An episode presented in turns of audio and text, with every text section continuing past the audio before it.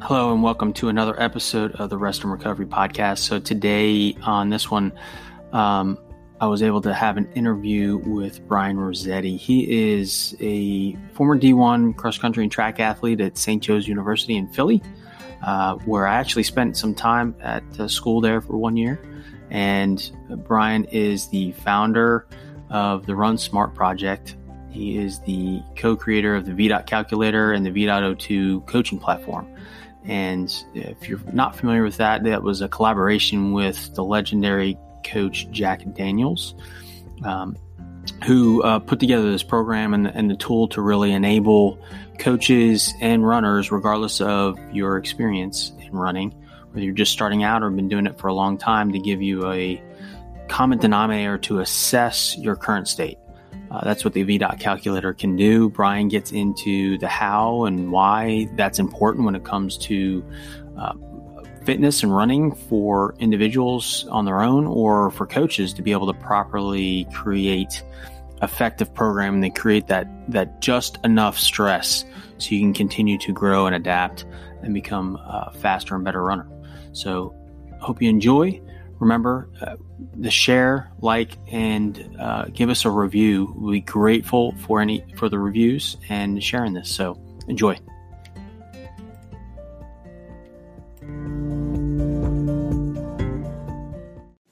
Right, welcome to another episode of the Rest and Recovery Podcast. And today with me, I have Brian Rosetti, founder of the Run Smart Project. He's also head coach of the New York Flyers, which is one of the largest clubs in New York City. So, Brian, welcome. Thanks, Scott. Appreciate it.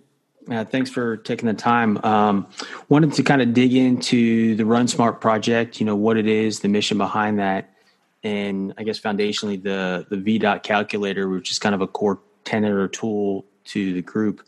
Um, but I've I've been aware of VDOT for probably about ten years, and uh, it's definitely been some, one of a number of tools that's been helpful for my running development. I don't always follow it, and when I do, I regret it. But um, before we dig into that, you know, let's give a little bit about your background.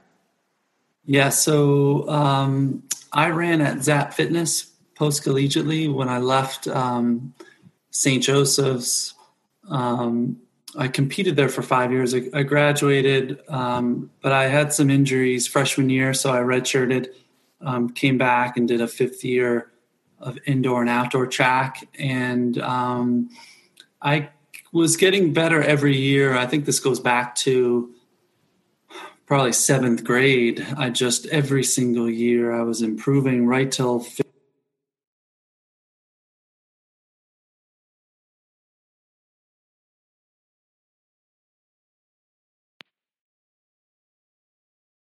uh, just kind of waiting for that big moment, maybe where um, I was going to see a big improvement curve. But that kept me motivated over the years. And, and when I graduated at St. Joe's, um, I was really just curious how how much how how much further this can go. And um, so I got into um, Zap Fitness. They accepted me into the program and was fortunate enough to get their support I was down there for two years. That's in um, uh, Boone, North Carolina. Um, so I trained with some some really good runners. Um, was exposed to different influences, different athletes, different coaches, while while competing post collegiately at Zap. Um, improved my first year uh, again at Zap, and then um, had a big setback at the end of my second year with a, a sacral stress fracture. Um, and that sort of, I guess, is the beginning of the end of my post collegiate career. Um, was sort of devastated. It was a long time that I had been training at that point and was focused on trying to make the Olympic trials and, and like I said, see how fast I can go. And the, and the mile was my, my focus, the 1500, the mile. Okay. And, um, so, um, I left Zap and I was sort of, a little bit um, disconnected, becoming a little disconnected from the sport. And then once I got over um, my injury and um, started running again, that's when I became focused on coaching and getting into coaching. Um, in large part, I graduated college and I wasn't sure. Well, I, I, guess I should say by my junior year of college, I knew that my major was something that I did not want to pursue anymore. Um, and I kind of felt like I was stuck on that path and, and had no option to um, to change paths at that point. So I kind of put my head down, finished out my running career, and then was kind of unsure of how to proceed. Um, you know, with with a career at that point, and I just naturally gravitated towards coaching. Um, I think in large part because my coach at Zap, Pete Rea, was a, such a big um, and positive influence on me in terms of um, working with athletes. His passion, his passion for individualizing um, training, um, was a huge influence on me. And, and, like I said, I also met a lot of coaches and athletes um, through that experience. And um, so I decided one night just to start this online coaching um, business and sort of drew up the business plan. I was living with my girlfriend at the time, who's now my wife, and um, had no place to to live and and nothing to do. So I quickly drew. All I was doing was training in New York City, and yeah, drew up this business plan, and then um, went to a couple of my Zap teammates and said, "Hey, do you want to do this with me?" Guys that I trusted, and that's how it started. Um, that's how the Run Smart project started. Um, just by email, you know, really simple website collected people's info, connected them with coaches, and they started working mostly by email and over the phone. And that was it. Really simple. Yeah. So that kind of started the online coaching career for you. Yeah, that was 2000, 2006, 2007 is when we actually got started. Um, it was a few months of sort of getting it together. And, um, but yeah, it's been a long time. It's, it, it's kind of fun to hear. Like, it sounds like, you know, like all of us, we have kind of those ups and downs, but able to take a passion of yours and evolve it into a career path. Um, because it sounds like I know I, I could somewhat relate. Graduate college with a degree, and you're like, now what? Um, but yeah. uh, so when it came to the influences, you said you had a couple of positive influences, Pete. On how did you kind of devise your coaching philosophy? What were some of those influences um, from a programming perspective?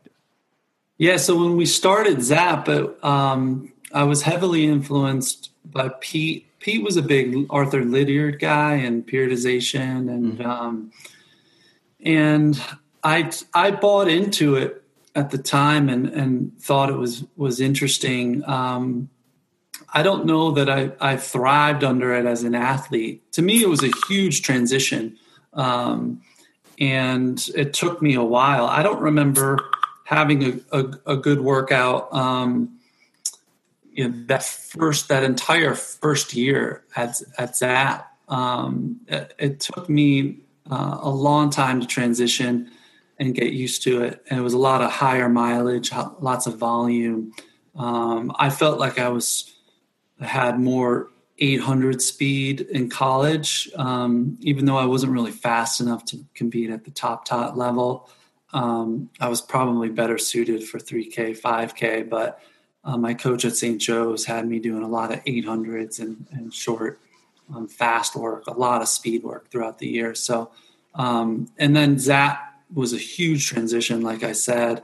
Um, but what stuck with me more was just the individualization. Um, really, um, to to our detriment, sometimes I felt like where we moved to work out with a with an elite group and we'd show up sometimes and it'd be five guys doing five different workouts. Um, and oh, wow. So we were hungry to, to work together in this remote environment. Um, and sometimes that's how individualized it was. And he took it seriously um, in terms of really catering to the individuals.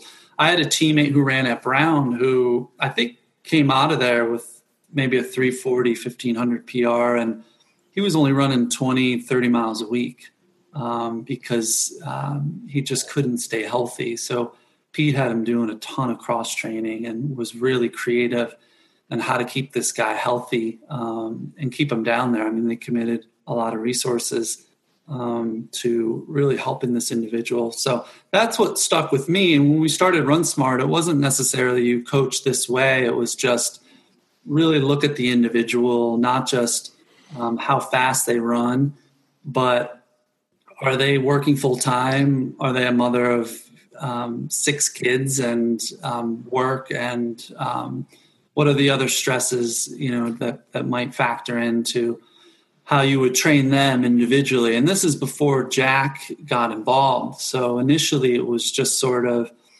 it was a little more of an art than a science and and really just trying to cater to the individual and being responsive to them yeah and i think it's an interesting distinction i mean at least it sounds like how did you grow up with the training because i was it was kind of a one size fits all. Everybody had the same pace, maybe a couple of people based on groupings, at least for the high school cross country, and you hung on for dear life.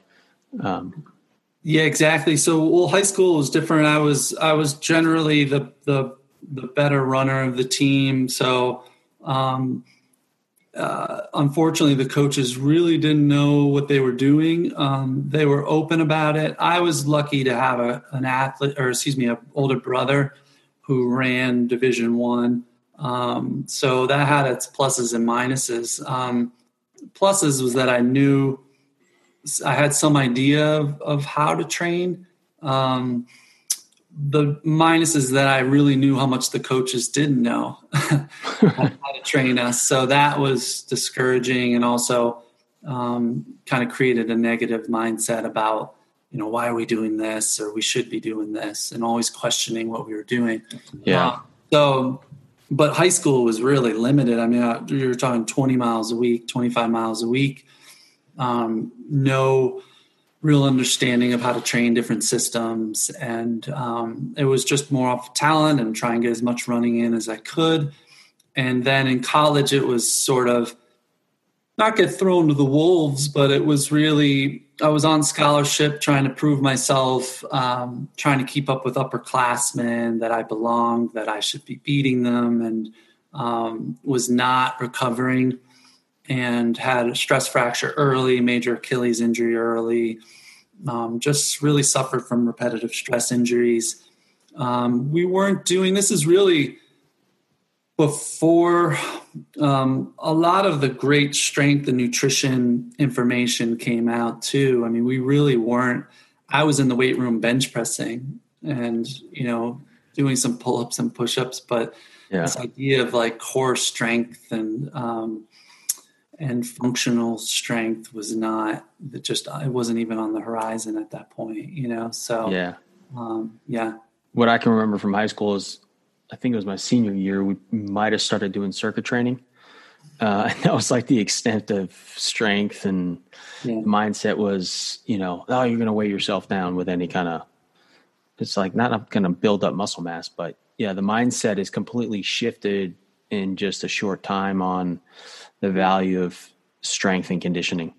Yeah, no, totally. I, I wish, um, obviously everyone in hindsight wishes they had that info at the time but even at zap i mean we were starting to do um, we had a more official strength training program that was a little bit more functional um, at zap and that was super helpful to me and keeping me healthy um, for longer periods of time i think but um, we um, you know so that was that was a big part of the routine but yeah um, definitely the idea now just i think just some Flotrack videos when they started coming out um, when you'd see the elites and some of the stuff they were doing was eye-opening like wow. Yeah. Uh, you know, whether it's just balancing or um, skipping things like that you know um, hopping stuff like that that pretty simple stuff that was just more functional than um, than what we used to do yeah.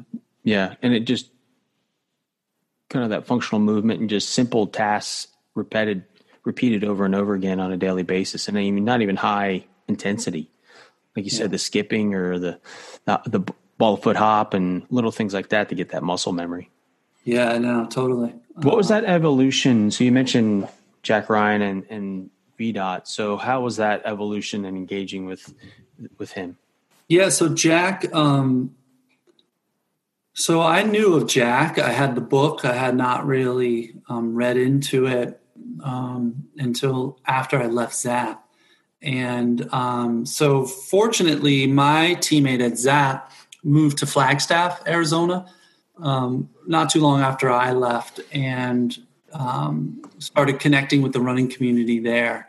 Um, and this was really early on in the scene in Flagstaff before it sort of blew up and became more of a mecca for elite um, runners. Um, and so Vince Sherry, who's my co-founder at RunSmart, um, was uh, close with Jack Daniels, and um, we also brought on Mike Smith, who's now the the coach, former coach at Georgetown, who's now the coach at NAU.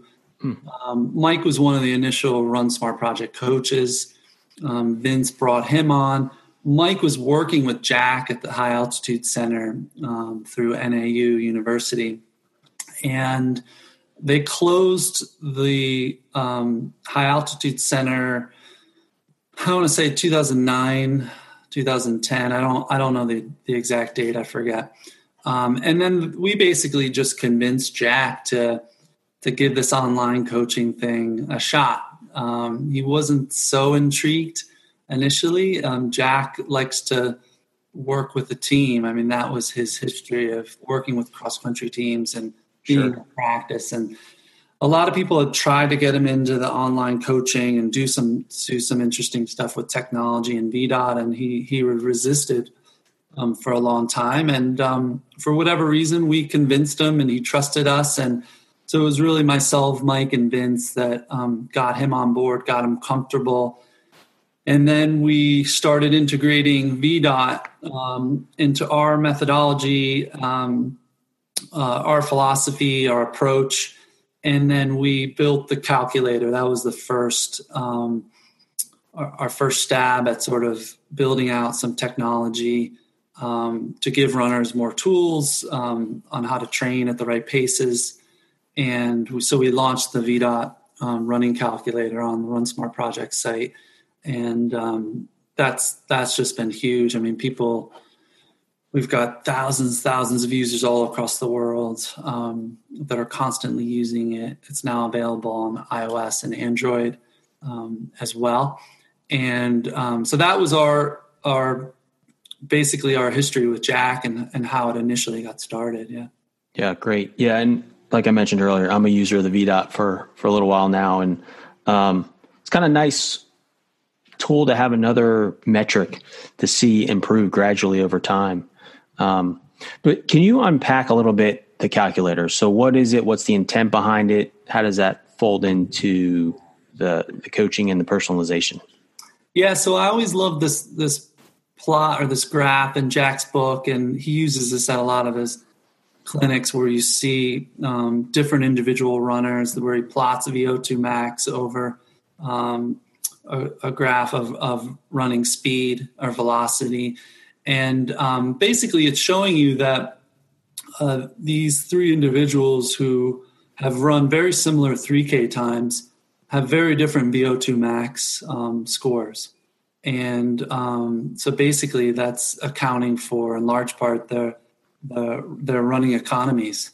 And um, so, what Jack tried to do with his study uh, and research was come up with um, an easier way to um, basically score someone's running ability and allow them to do it through um, speed over a certain distance or, um, in many cases, a race result. Um, so, as much as you can get it from a 5K result, um, you can really anything that's longer than 10, 11, or 12 minutes roughly. if you know the distance that you covered over that amount of time, we can we can score your VDOT or give you a VDOT score. Um, but obviously, through the calculator, most people are using race results, um, whether it's a mile up to a marathon. Um, but it can be done over any distance. It's it's speed over a certain distance is the measurement, and then that gives you a, a VDOT score, which is a measure of your current running ability. So what you're you're trying to do is always punch in a, a, result or a speed over a certain distance or a race result, as I said, that represents your current fitness. and um, that score allows you to see appropriate training intens- intensities um, based on what you're trying to achieve. And when I say that, um, is it to strengthen your heart muscle? Is it to improve your endurance? Um, is it to um, improve your aerobic power? Um, is it to improve your economy? Um, so we have different training intensities to achieve each of those different objectives or benefits. Um, and um, so once you know your VDOT score, it gives you some guidelines on how fast you should be training. And, and common feedback is, um, you know, the, the easy pace feels slow, and and because I think most people probably run too fast on their easy days. And right. the beauty of VDOT and what Jack did was he's pinpointing the fastest you need to run um, in order to achieve that objective. So if, if all you're trying to do is recover or strengthen your heart or increase the mitochondria um, in, in, the in the muscles, then you only need to run this fast. It's just a percentage of your heart rate max, and anything faster is unnecessary. Or you're maybe you know changing um, what the physiological outcome might be from that workout. So, and that goes back to his point of always um, making sure that athletes understand what the purpose of their run or their workout is. And if that's just to go clear your head, that's great. That's separate. Or if it's to go out and hurt, then that's something else. But if it's to recover, then you should run at this pace. If it's to improve your threshold or your endurance, it should be this pace. And so that's what we're trying to do is is really get that information into the hands of runners as easily uh, as easily as possible. Yeah. Um, so it kind of just gives you a personalized script, at least something to start, write a directionally correct script to start from, to, especially if you're a beginner on, you know, some target pacing so you don't overdo it. Yeah, exactly. So you don't need to do go into a lab and do a VO2 max test. I mean, you can um, you can go do a time trial on your track or I can step out on the road here and go run as hard as I can for 10 minutes. And if I, like I said, if I know the distance, I can give myself a VDOT score and then I know all my training paces. So then I can start organizing my training. The other thing it does is it equates performances. Um, it doesn't predict. Some people like to use it as a prediction where they might run a 5K and say, well, this is predicting I can run this for a marathon. Um, but it's really just equating performances physiologically. So mm-hmm. this 5K result is equal to this 10K result. Um, so in some instances, it's a good benchmark for people.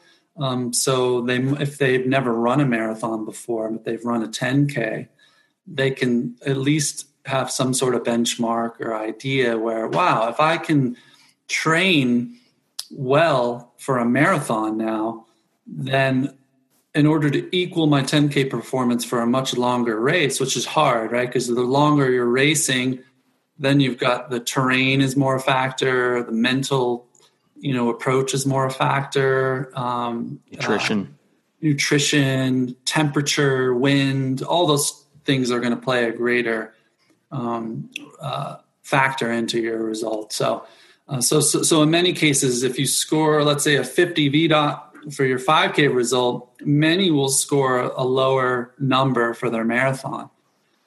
And that's just because of all those different factors. Pacing is another factor, you know, in a marathon. In 5K, you might be able to get away with, you know, poor pacing a little bit more. In a marathon, yeah. that your pace can exponentially drop after crossing that line a little bit early in the race. So yeah, yeah, you can't recover that. Yeah, yeah. There's no coming back. No. Um, so, so yeah, that's, I don't know if that helps, but. Yeah, it does. It does.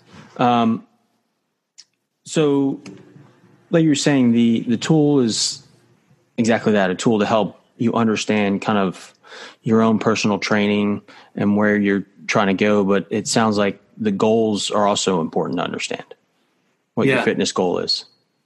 Yeah, yeah, for sure. I think the, I mean, the a mi- big misuse of it is that they they want to run they want to break 20 minutes in a 5K. So they put in 20 minutes and they get their VDOT score and their training paces, and then they start training at that level. And um, they might be in 23 minute shape, or they might have never broken 23 minutes. So that's a just a quick recipe to get hurt. Um, yeah. People think that I want to run this, so I need to start running at that level right now, and it doesn't work that way. You know, um, I'm not an exercise scientist, but it's just you know, according to Jack, it's you you train at your current fitness level, your body um, adapts, and um, then you could take on more stress. That's really when you see the improvement, and you you know proceed in a very measured way, um, where you start to add in a little more stress, where it might be okay. Now you're at a new VDOT, so your paces are getting faster. Um, you're more economical. You can handle faster paces, etc. So, so start to update your VDOT or maybe you increase your mileage because you're able to, to run higher volume and you start to improve from that increased volume. Um, so it can be done in different different ways. But common misconception is that um, I want to be at this level, so I need to, to, train there. And some people do it for fun, and we can't stop them because they, sure. they want to know what it's like. But uh, yeah. we we don't encourage that. But it's an so it's really an assessment of your current state. Current fitness. Um, current fitness gives you an idea of what you may be capable of. Like you said, it gives you it spits out if you did a 5K number, your marathon yeah. potential. But there's a lot of assumed performance, like the training and proper training in there. Yeah, you might you might be able to r- score a 50 VDOT um, for for a 5K result, and you're running 20 miles a week. But you go out and run a marathon on 20 miles a week, you might score 10 points lower with your marathon result, you know? And it's just by matter of fact that you didn't train well enough for a full marathon. Um, like I said, so that's the challenge. Um, some people score higher VDOTs for longer races. It's just, it's just by nature where they excel, um, whether it's mentally or physiologically. Um, but it's for the most part it gets hard it's a challenge to keep that score as the distance goes up um, and so yeah yeah and like you said the different variables and what's the old football saying any given sunday yeah. so it's like each each race is you know it may be a bad day or mm-hmm. all those other variables yeah. can uh, significantly influence yeah, um, and you can graph. You can also chart. It's nice. You can chart your scores for different results, and it sort of gives you a quick a quick snapshot of where your strengths are, and that might inform future training. So if you're struggling um, to maintain your VDOT for 10K, if it, your 10K VDOT is much lower than your 5K VDOT, then maybe it's you're not doing enough threshold work. Um, you know, so you can really look at training. Why am I falling off here? The pacing solid. I ran it on a good course. Um, I thought, you know, I ran pretty well. So then maybe it's it's an indicator that the training you're not adjusting well for a 10k race in your training. So can also inform inform that well too. So that kind of circles back to the coaching element, right? Um, yeah. The services y'all support. So what you kind of touched on it, but what what's the motivating factor for you when it comes to coaching? Um, what is that you love about it? Yeah, so I mean, I'm a competitive person, and um, so as my own running ambitions have kind of um, gone away, I think I, it's now transferred into um, the athletes I coach, and um, and so their success, um, you know, is what keeps me excited and keeps me motivated. Um, but that also is transferred now into the business. We're we're you know when we built the calculator we then built VDOT O2 which is the coaching platform and initially it was the run smart project um, customer training calendar essentially where our coaches would upload training for our athletes um, and then we moved away from that we we turned it into an open platform and so um, thousands of coaches across the world use VDOT to help them plan um, training for their athletes. So we sort of broke down that wall and opened up the app to anyone Um, it's free for athletes. It's um, coaches can subscribe to it. So we've got hundreds of coaches o- across the world that are working with athletes on VDOT. So essentially, it's a calendar application, sort of like a Training Peaks, but the VDOT paces are built in. So if a coach is working with athletes on it, um, they can schedule you know mile repeats or a five mile run and those paces are already built in um, they don't have to calculate paces it automatically populates on the calendar saves and then coach can can communicate with the athlete all on the platform it's it pulls in gps data so coach can see what was prescribed what the athlete actually did right next to each other and then they can comment and the coach can make adjustments. They can update their VDOT and future paces really easily. Um, so we've really been focused now more on trying to be the best coaching platform out there and, and giving coaches the tools they need to just better manage their athletes. So I just spoke with a high school coach this morning. He's got 75 athletes and he wants to continue to individualize their training um, but there's 75 of them, and yeah, that's a lot of people to manage through. that's that's hard to do, and and so he didn't even know the VDOT uh, platform existed. He's been using Jack's book for years, and now he's excited because he can build out their season and then literally publish to all 75 athletes and goes into their calendars and each athlete has their own pace. So then he can sort them by group. So when they have practices, he could say, you know, group one, group two, group three, step up, and everyone's shown up to practice with with their paces. They know with their targets. So you know, compared to my college days, it was you jumped in the group and you tried to hang on. And yeah. my senior, you know, the seniors might have been right at their threshold, getting all the benefit, and I'm I'm beyond my threshold trying to hang on, trying to do VO2 max, you know, mile repeats. And uh, eventually I'm just anaerobic and I might be getting, you know, I might be getting mentally tougher hanging on, but I'm not getting any physiological benefit out of that. Yeah, if anything, potentially negative because of yeah. uh, just the the overtraining, or uh, as I've heard the term, overtraining or under recovered, depending exactly. on the circumstance. Yeah, exactly. Um, so that's it, my focus and, and really trying to, my motivation, my competitive, you know, side is really um, trying to come out through, through the, the technology now and the platform and really trying to transfer. That's been Jack's mission. His whole life is just transferring the research. He got into this whole thing because um, he his worst event was running when he was in the Olympics. Um, he was a modern pentathlete and two-time medalist in the Olympics. And he always says, "I got it." You know, I became a running coach because running was my worst event. And That's amazing. Yeah. so and he pretty much transformed the running industry, uh, or one of the key godfathers of it, anyway. Yeah, I mean, he just he's been focused on transferring it. The reason he wrote the book, he said, it's because he couldn't coach and teach because he was getting calls all day from coaches asking him to write up training plans. And so he'd be faxing and faxing and faxing plans and um, ideas and writing up programs. And then eventually he's like, I should just publish the book so I don't have to keep doing this. And uh, so that's. that's what that's what he did and then and then we like i said from the book i've been trying to do the technology to scale it um, and it's cool because the book is now translated into like nine or ten languages so we're seeing adoption across the world now and this all dates back to him realizing that his his coach had no idea how to train them for running performance um, back back in the you know back in the 60s um, so it's been it's been an incredible story yeah so as a coach um, you coach a continuum, right? Any anywhere from beginners up to elites within the, the New York Flyers.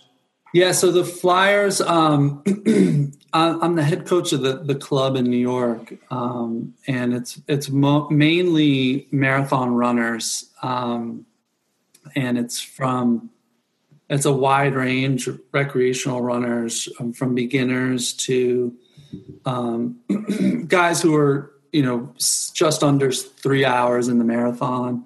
Um, we've got a very competitive masters women's team, um, specifically in the 50s and 60s age range, and um, you know I would say very competitive even you know nationally. Um, we've got some really standout masters women runners, but um, initially it was an interesting match because they were interested um, in working with us, but it was it's a very social club. I mean, they the, these individuals love to run and they do lots of marathons. Um, but in many cases, the focus isn't so much on how fast can I run, and and um, our business is very geared towards like improvement, you know, setting PRs and let's do this as efficiently as possible. And um, so it was an interesting match at first because we brought in technology, we brought in this very like sciency approach, and at first it was like VDOT, you know, what are you guys talking about? And um, so there was some selling and some there was some transition. Um, but now I have to say, like we, you have six hour marathon marathoners are showing up to practice and just they it's like homework to them they love that they have a purpose they have a pace that works for them too it's not just hey go out and you know we're doing 800s today you know and here's the effort you know good luck. That's not fair to them you know sometimes if if you're not careful about how long someone's maintaining um, their vo2 max pace. Um, for some individuals an 800 might take um, less than three minutes at their max pace, and for some it could take you know over five minutes. And so, how many do they do versus the faster runners? So we were very careful about that approach and and really explaining this to them. And and now the club i mean our programs sell out. Our new york programs sell out really quickly. We don't even market them. They sell out as soon as they go up. Um, so we manage all the training through the vdot app um, like other coaches do with their clubs and teams, and um, and it's been great. We just were able to um, provide great feedback. Like I said, with GPS, we pull in Garmin, and then one of the cool things we did in the last year was we, if I write a workout on someone's calendar, the workout and paces get pushed to their Garmin watch, and so they can start it on the watch and it's like a real time, you know, pacing guidance. Pace count, yeah, pace guide, yeah. That's yeah. awesome. That's yeah. Great. So you even get alerts. Some people don't like it. You can turn it off, but you get alerts. You know, if you're outside your pace range. Some individuals will say, "Listen, I was not motivated to do that workout," and then the watch started beeping at me, and it's the only thing that got me through the workout. Some people are like, "I was going to throw my watch in the river," you know, but it didn't stop beeping. Um, right you know, but you could turn it off in settings. And I think for the most part, people like that you can, and coaches do too. I mean, that workout's right in their watch. It makes it convenient. And then it automatically syncs back um, to their calendar. And it, then a coach could say, hey, this is too fast. Look at your heart rate here. Or, you you know what was going on here why the paces were too slow too fast whatever it was you know you got to back off and and allows that that feedback to happen remotely, um, which is which is nice. Yeah, and it turns into micro adjustments rather than just trying to recreate the wheel every time you have to come up. And it, I mean, it, I know for me, whenever I've used coaching or some of the platforms tools, it's it eliminates the thinking, and it's probably one less barrier for me to not go run. Yeah, know? yeah, I agree. Um, yeah, I mean, we're trying to keep it simple. I think some of sometimes the platforms there's just there's a lot of tracking of data and i think there's a lot with wearables and we're, they're tracking so much data and a lot of times these athletes are just like you know what what am i supposed to do with this? You know what does it mean? It's just too much. And we're trying to keep it simple just like here's here's your pace you know try and stick to it. Um, here are some guidelines some feedback. We can make quick adjustments, but try and keep it as simple as possible. Um, Just always train people based on their current fitness. And if they're not improving, then that um, helps coaches you know troubleshoot what is it then? They're they're at the right pace. Are they not sleeping? Um, you know are they not eating properly? Um, are we not doing this enough of this type of work? Um, so that that's the key for us is just kind of backing in like that and trying to keep it as simple as possible that's great yeah and like you said it kind of it's um it's a personalized one size fits all yeah, yeah. if that makes sense. Um, I mean, I, I, I, that's a great point, Scott. I like that. I think that um, it makes me think about though that some some people will say, "Well, I don't, I don't follow. I'm not a Daniels guy." I hear that sometimes, and um, I think that that that can be fair, but I think that sometimes people conflate Jack with other um, you know top coaches the ones that have had a lot of success um, and i don't think for for us jack really has this methodology. It's more like basic principles you know if if you're running this many miles then generally the long run should represent this percentage and if you're doing threshold work you should only do this percentage of work at threshold pace that's representative of how much the total week of running you're doing. Um, so he's kind of setting guidelines. He's not saying do these specific workouts. These are the only workouts. Um, it's more of a flexible. Um, there's it's, it's, a methodology that you can the coaches can really navigate within and with their own styles and workouts. Um, but it's really more. It's more based in physiology. You know, th- this is threshold. I think that's generally universally accepted. And this is, he's more focused on how you're getting the benefit and how to get the most benefit out of every workout. And, and that's it. You know, it's yeah. not, he's not trying to say you've got, these are the workouts that you do. And, and, um, so I, I think, I think that's important to state that it's, that it's not, that the, it is flexible in that sense. It's not um, it, this is how you coach um, necessarily, um, like you said. So, yeah, and yet at the end of the day, I, you know, I want runners. Anybody can run, right? I've had I've coached youth, and they're like, "Oh no, I'm not. I'm not a runner." Well, if you put your foot in front of the other, you are a runner. And I think this tool kind of helps anyone kind of be encouraged where they are because it's your own personal goal, but then you can find a great community within the running community. I think that's one thing that I've always enjoyed with cross country, and it's just like such a big, welcoming community. Yeah, that's great.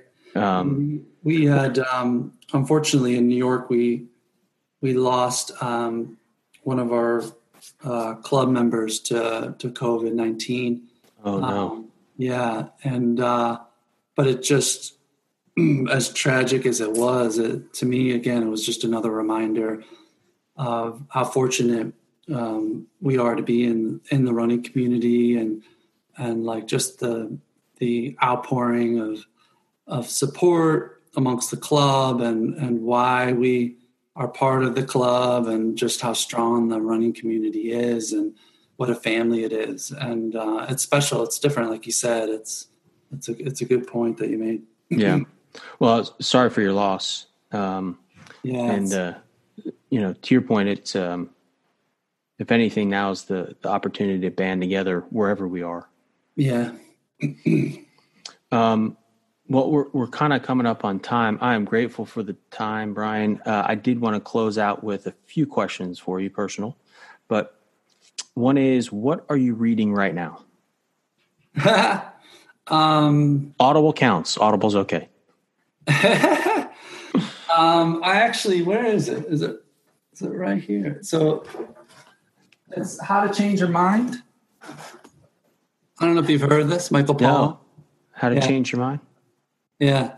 That's a little that's a little nuts. Um, so it's basically science of um, you know what what they're learning learning with um, like psychedelics and consciousness and okay how they're how they're treating seeing some results um, in clinical trials with people suffering from addiction and depression. And um, but it's so funny because when I initially saw the title, I was like, "How to change your mind?" Like that's okay. That's a good skill to have, you know. Like yeah, personal I, development or something, right? Yeah.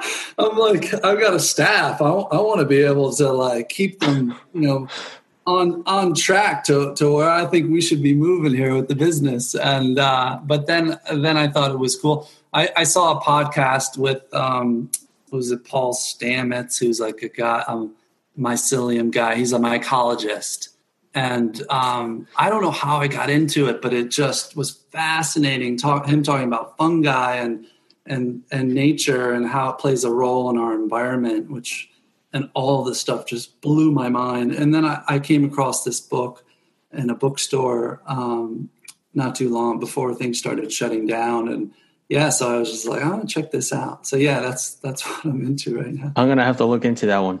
Um, I've heard of CBD now, you know, being used, but the psychedelics, that's definitely one that's pushing the envelope. It's wild. Uh, yeah. Um, so what are you listening to right now, music or podcast?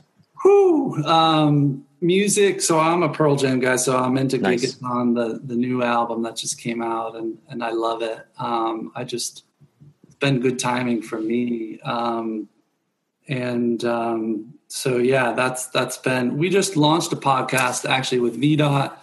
Um, so I've been. Um, I listened or I listened to the Rambling Runner, which is a big uh, running podcast. Um, I think it's impressive what he's been able to do um, and telling different stories of the running community, not just like elites and standouts, but really profiling um, recreational runners and some of the amazing things they've done and how they've sort of stayed in the sport.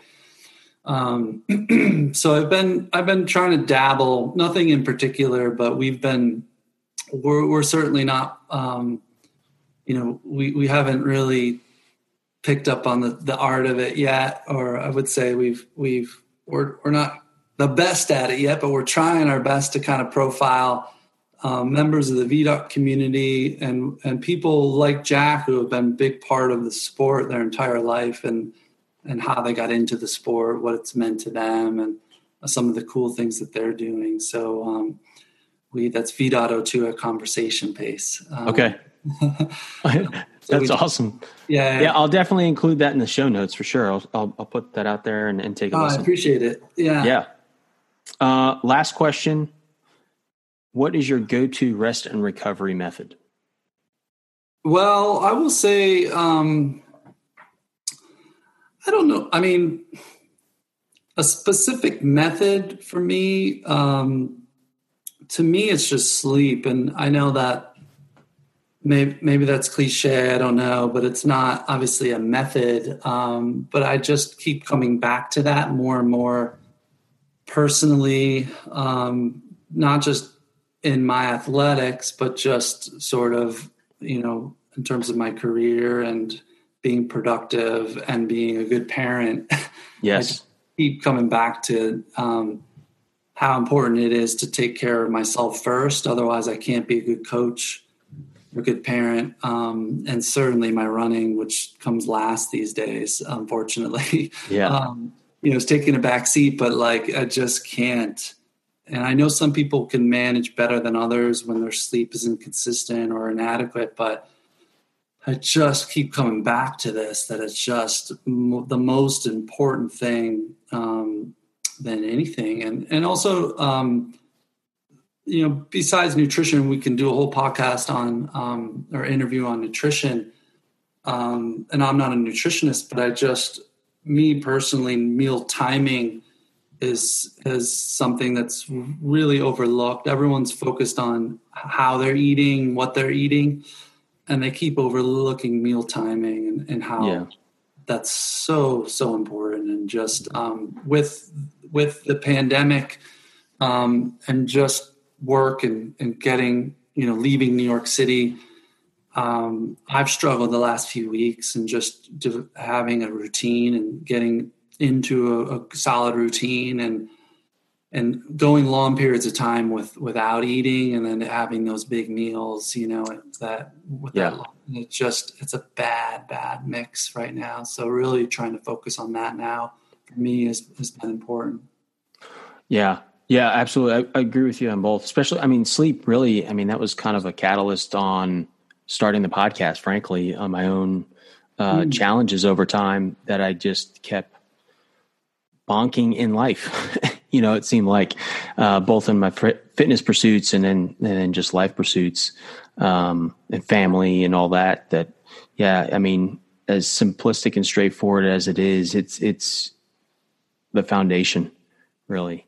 Yeah, my mind doesn't stop. It's hard for me to let go. It's hard for me to shut it down. You know, it's um, I wanted to get in that book or I want to listen to that podcast, and now it's quiet. And now I have the time to do it, and and I'm just not sticking to that routine. And I think that's important. Um, so as a coach, I definitely you know try and instill that in my athletes and um, but i i need a coach i need someone keeping me accountable because i um, i'm preaching it but i'm not i'm not following it especially at this time it's been a struggle um, for me totally yeah find consistency uh, i would encourage you so uh, shameless plug but episode four we had um, a sleep coach uh, nice. on uh, Nick Lambe, and so he went through, and it was a really good, uh, practical and understanding of the science behind it, the physiology, plus some simple tactics to to apply on how to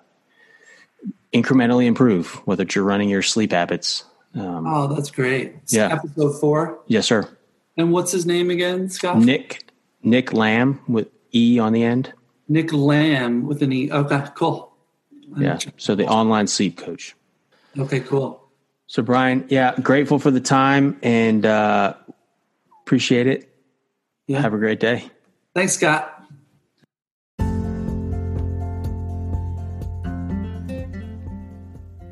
Thank you for listening to this episode. Lots of great practical tips covered here today. And if you know someone who could get some value out of this episode, please share. Be super grateful. Uh, we're all about being well and improving our, our life. And so, if someone can get value out of this, please remember to uh, subscribe, review, and share. Again, grateful for you. Remember, be rested, be well.